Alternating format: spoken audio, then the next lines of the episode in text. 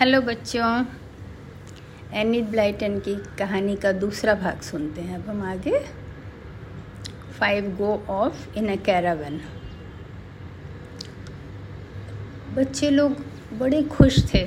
चारों बच्चे और टॉमी उनका डॉग दो कैरावन में बहुत आराम से छोटे छोटे गाँव के बीच से जा रहे थे और जहाँ रात होता था, वहाँ पर वो किसी फार्म में रुक जाते थे, जहाँ उनके मैप में बताया हुआ था और वहाँ उनके घोड़ों को छोड़ देते थे, घोड़े आराम करते थे और पानी में चले जाते।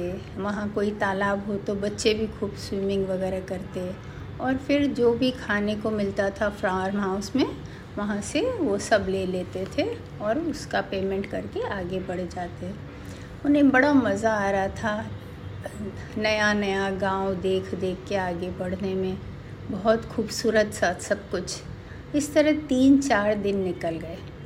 अब उन्हें लगा कि अब तो हम महरन हिल के पास पहुँचने वाले हैं, जहाँ पर नौबी ने बताया था उसके सर्कस वाले रेस्ट करने वाले हैं तंबू लगाकर।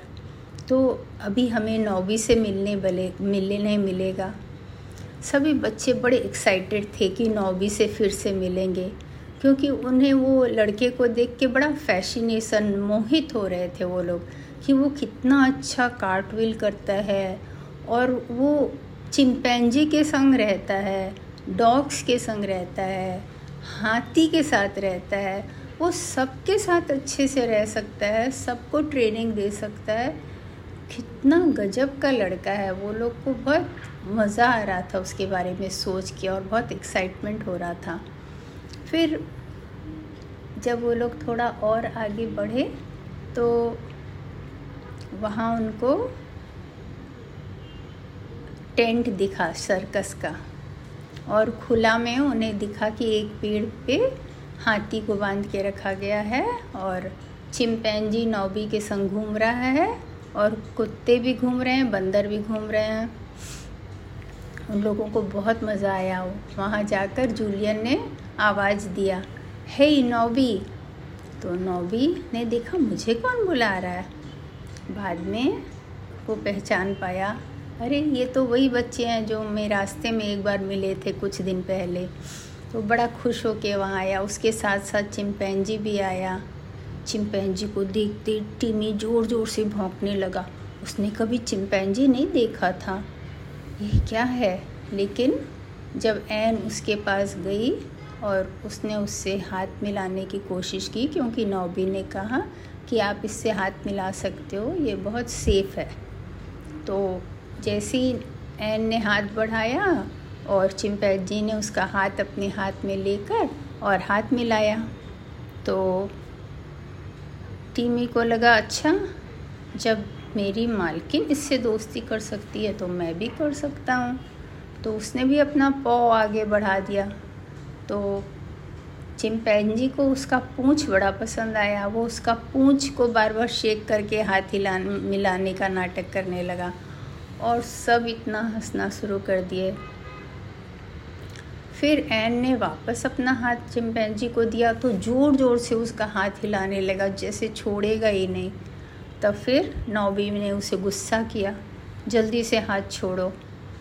तो फिर उसने तुरंत छोड़ दिया। वो नौबी की सारी बातें मानता था। बच्चों को बड़ा आश्चर्य हुआ। फिर वो लोग बातें कर रहे थे, देखे चिंपैंजी तो है ही नहीं। इतने में चिंपैंजी हाथ में एग लेके आया। तब बच्चों को समझ में आया कि चिंपैंजी जो है, वो गाड़ी के अंदर से एग निकाल लाया है।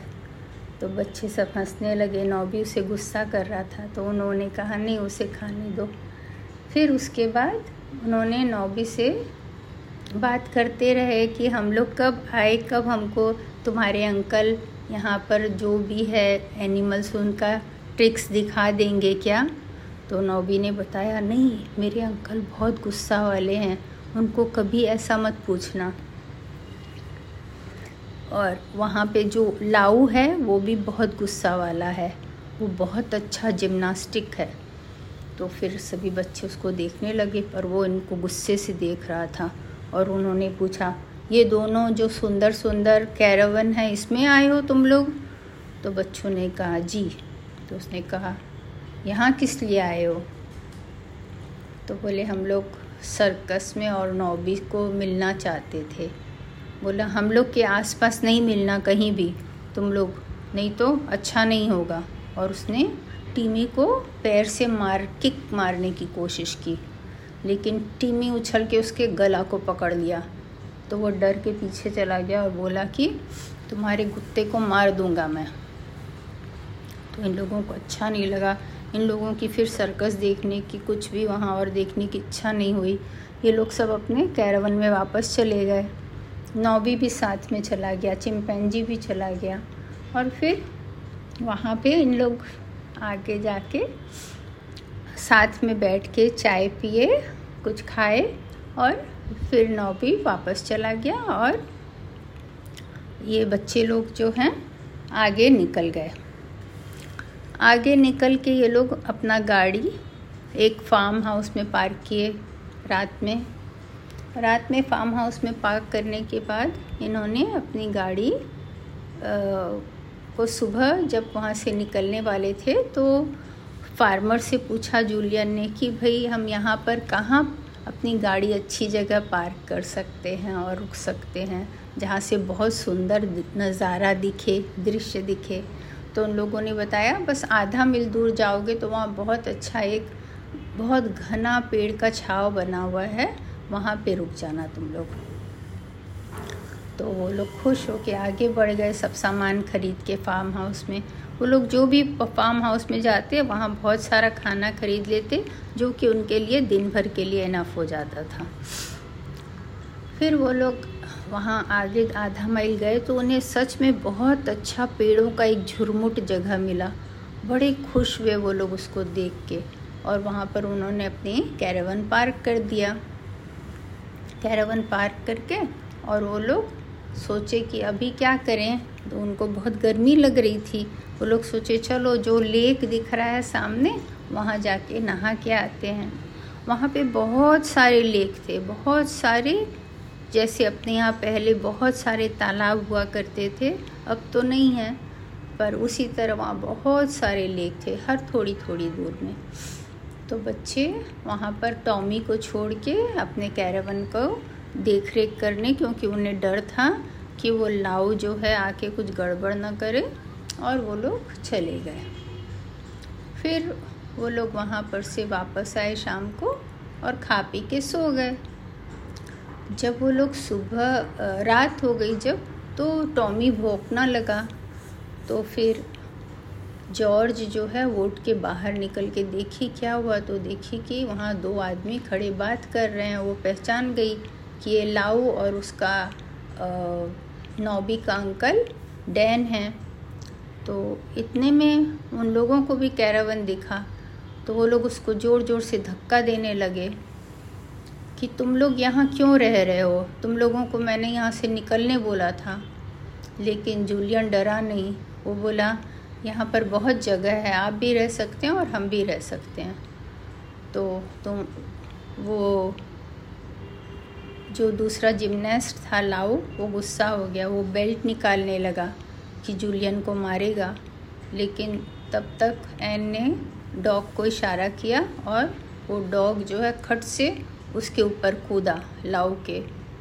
तब वो लोग दोनों डर गए और वहाँ से भाग गए और वो लोग बोलते हुए गए कि तुम लोग यहाँ से तुरंत चले जाओ, सुबह उठते ही चले जाओ। फिर उसके बाद ये लोग रात में सो गए और कुछ नहीं हुआ।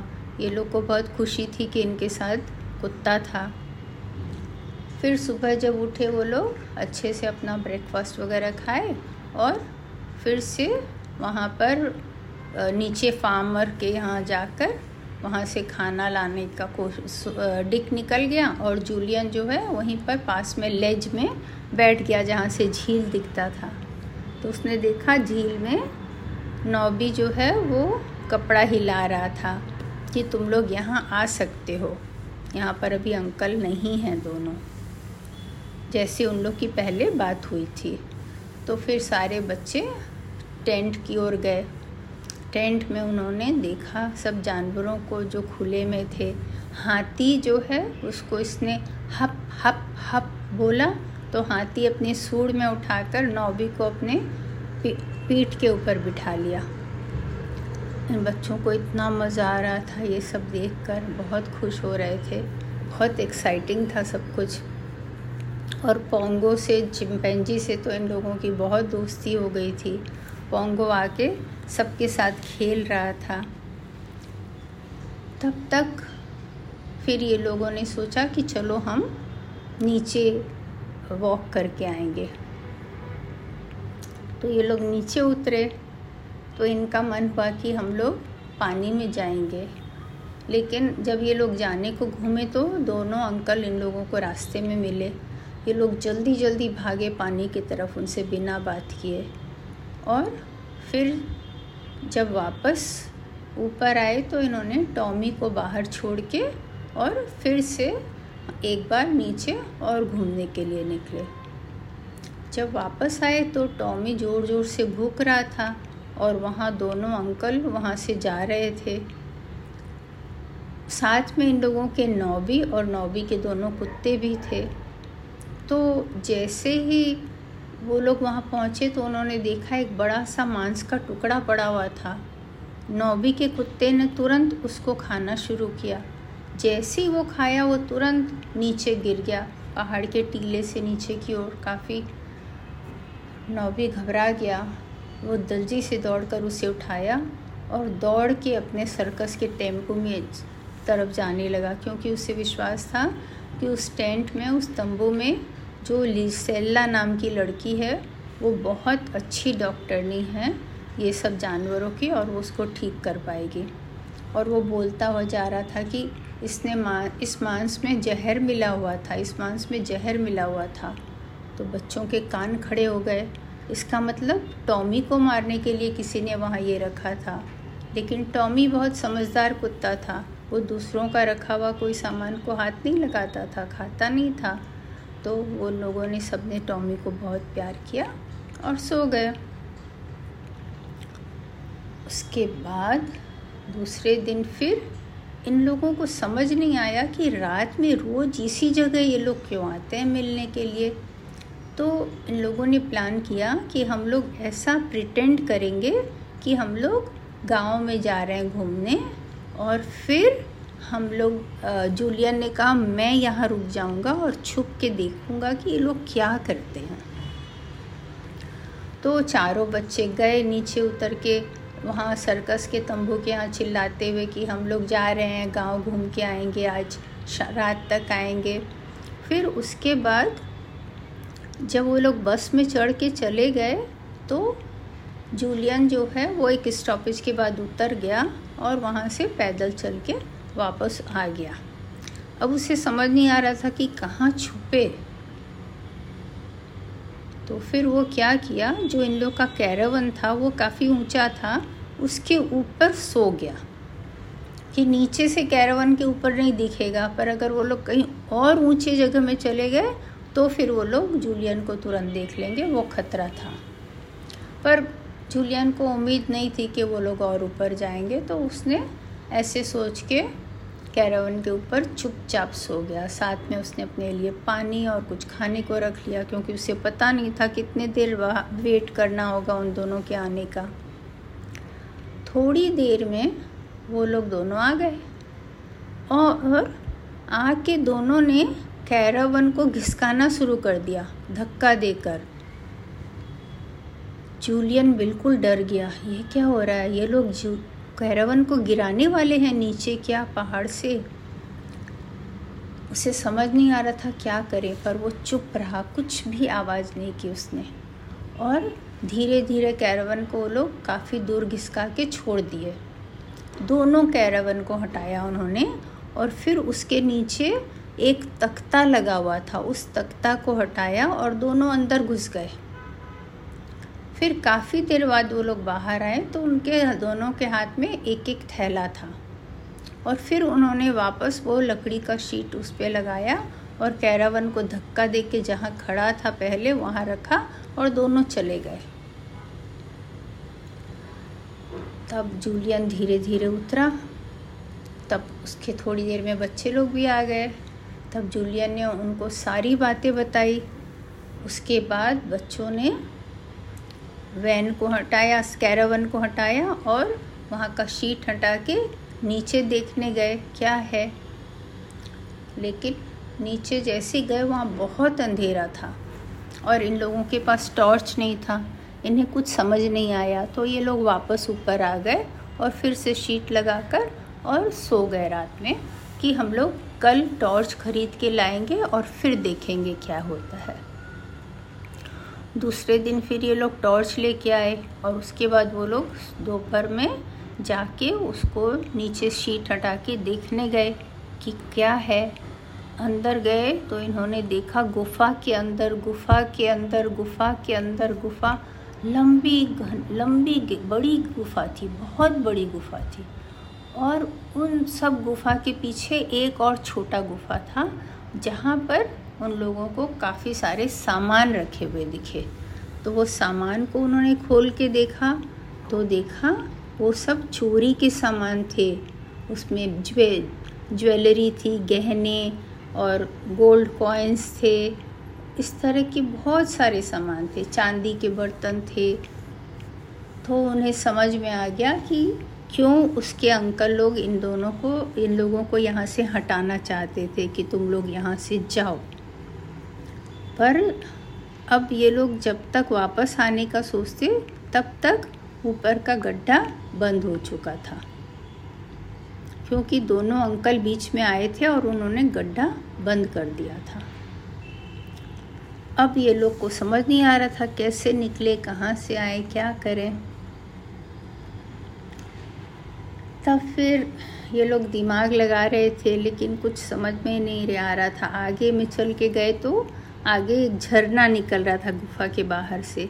तो इन्होंने सोचा कि चलो हम लोग झरने से आगे जाके और लोगों को आगाह करेंगे, सूचना देंगे कि ऐसे ऐसे यहाँ चोरी का सामान रखा हुआ है। तो वो लोग आगे बढ़ के गए झरना के पास। लेकिन झरना बहुत फोर्स में था। वहाँ पाँव रख के आगे जाना बिल्कुल मुश्किल था। तो फिर वो लोग वापस आ गए, पर बहुत ठंड लग रही थी। अब उन लोगों को गीले हो गए थे। अब उनको समझ नहीं आ रहा था यहाँ से बाहर कैसे निकले। एन तो बहुत घबरा रही थी, उसे डर लग रहा था। फिर तब तक में वापस वो गड्ढा खुला और वो दोनों अंदर आए। वो बोले अच्छा तुम लोग बहुत स्मार्ट बच्चे हो, है ना? अभी आगे अंदर जाओ, पूरे अंदर जाओ और कोने में एकदम अंदर वाले गुफा में जाके खड़े हो जाओ। कोई भी कुछ बदमाशी करने की कोशिश मत करना, नहीं तो मैं गोली से सीधा टॉमी को मार दूँगा। बच्चे एकदम डर गए, क्योंकि वो लाऊ के हाथ में बंदूक भी था। तो उसके बाद क्या हुआ? उनको समझ में आया कि हमें किसी तरह से इसके हाथ से टॉर्च गिराना चाहिए, नहीं तो हम लोग सब फंस जाएँगे। तो एन ने धीरे से टॉमी को कहा, टॉर्च। जैसे उसने टॉर्च कहा, वो जल्दी से लपक के उसके हाथ से टॉर्च गिरा दिया। टॉर्च गिरते ही अंधेरा हो गया। उस अंधेरा का फ़ायदा उठा के डिक जल्दी से गड्ढे से बाहर निकल गया। और बाहर जाके दौड़ के वो फार्म की ओर जाने लगा जहाँ से वो सामान लाता था। अब इधर इसने बड़े मुश्किल से अंधेरे में जो है सबके पीछे पड़ने लगा कि तुम लोग सब एक तरफ़ कोने में हो जाओ, नहीं तो हम तुम लोग को मारेंगे। और वो इन लोगों को पकड़ के मारना चाहता था, लेकिन ये लोग मिल नहीं रहे थे गड्ढे में। जब तक इसने जूलियन को पकड़ लिया और उसको मारने जा रहा था ज़ोर से हाथ उठा, बेल्ट से अपने, तब तक ऊपर का फिर से जो है, अंदर एक टॉर्च की रोशनी आई और दो पुलिसमैन अंदर घुस गए।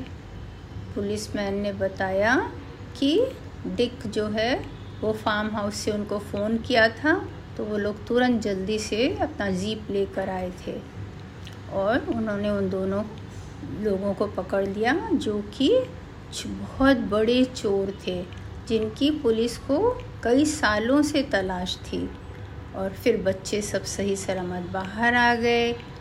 और जब पुलिस मैन उन लोगों को लेके चले गए तो बच्चों को बहुत खुशी हुई कि उन्होंने और एक एडवेंचर किया और एक जो है पहली पुलिस की मदद में मदद किए और उसको हल कर पाए। जो समस्या का पुलिस कई सालों से समस्या का हल खोज रही थी, उसका उन्होंने समाधान कर दिया। तो सब बड़े खुश हुए। अब तो वो बहुत थक गए थे और ऊपर आके खा के सो गए। जब सुबह हुए तो फिर फार्मर और उसकी वाइफ वहाँ आए। वो लोग बोले, अरे, रात में तुमको क्या हुआ था? तुम आकर सिर्फ़ फ़ोन करके जल्दी से भाग गए। तब डिक ने कहा हाँ मैं भूल गया आपको बताना। हम लोगों ने वो जो सर्कस के दोनों लोग थे, वो चोर थे उसको पकड़वा दिया। तब फिर वो लोग सोचे, अभी नौबी क्या करेगा? नौबी कहाँ रहेगा? लेकिन पुलिस वालों ने कहा, नौबी को हम स्कूल भेजेंगे और नौबी यहाँ जो है रहेगा। लेकिन जो फार्मर था उसने कहा, नहीं, नौबी हमारे पास रहेगा, क्योंकि ये घोड़ों को इतना अच्छा समझता है और मेरे पास बहुत सारे घोड़े हैं तो ये उनकी देख करेगा और मैं इसको स्कूल भी भेजूँगा। सब ये बात सुनकर बहुत खुश हो गए। नौबी भी बहुत खुश हो गया और फिर फार्मर की वाइफ ने उन लोगों को एक टेलीग्राम दिया। उनके मम्मी पापा ने लिख कर भेजा था कि तुम लोग तुरंत वापस आओ। क्योंकि उन लोगों को जैसा इनके लेटर से मालूम पड़ा था कि ये लोग कहीं गलत लोगों के साथ फंस न जाएँ। तो सब बच्चों ने डिसाइड किया कि अब यहाँ से रवाना हो जाएँगे। मम्मी पापा की बात तो सुननी ही थी। तो सब अपने कैरावन में बैठ के और वापस गए नौबी से बोल कर कि हम लोग फिर तुमसे मिलने आएँगे और तुम भी हमसे मिलने आना। इस तरह कहानी ख़त्म हो गई। आशा है आपको कहानी अच्छी लगी होगी। Bye bye